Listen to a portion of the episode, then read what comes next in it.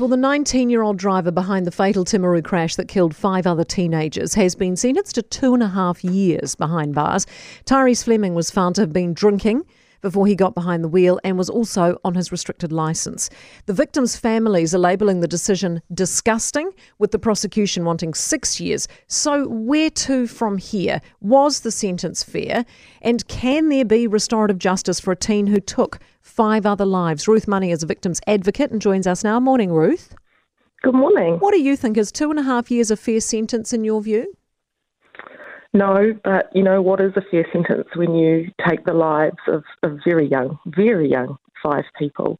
But certainly, yeah, two years and six months feels very, very raw and, and very light for what's happened.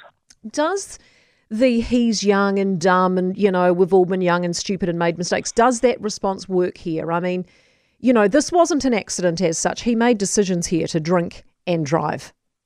Yeah, I think that's the key point. Um, it, I'm sick of hearing, oh, his brain's not developed, and you know, it, it, it doesn't wash, um, and it certainly won't wash with this community. You know, it's not just these five, this five families, and in fact, it's his family as well being bullied right now. Mm. Um, he did make a conscious decision.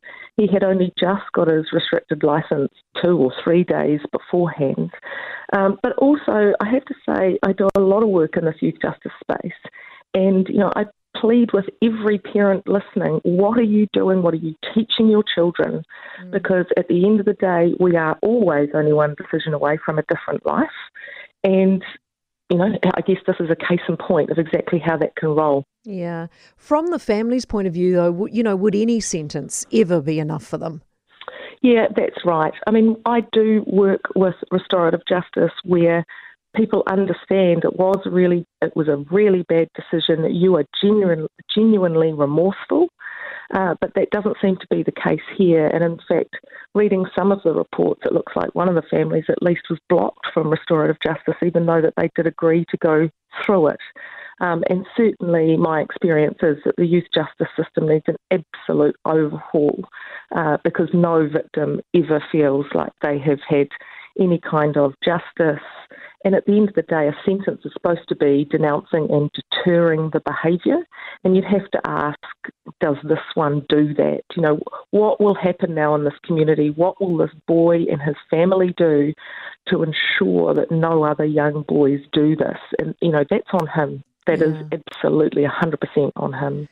Yes, Ruth, it's a nasty one. Thank you so much for being with us, Ruth Money, uh, victims advocate. As a, you know, it's every parent's worst nightmare, isn't it? And you know, ha- having five teenagers that we're raising uh, or virtually finished raising, thankfully, um, it's your biggest fear. Alcohol, mates, cars, it's a nightmare, uh, and you just wonder whether what happens to this kid from here, as Ruth said, you know, whether there is an opportunity for him to turn his life around. Um, and, and rehabilitate, or because he's going to get out at what, 21, 22, still so young. And yet the families of the victims would argue, well, we don't get that chance. You know, our, our kids aren't getting that chance to do anything.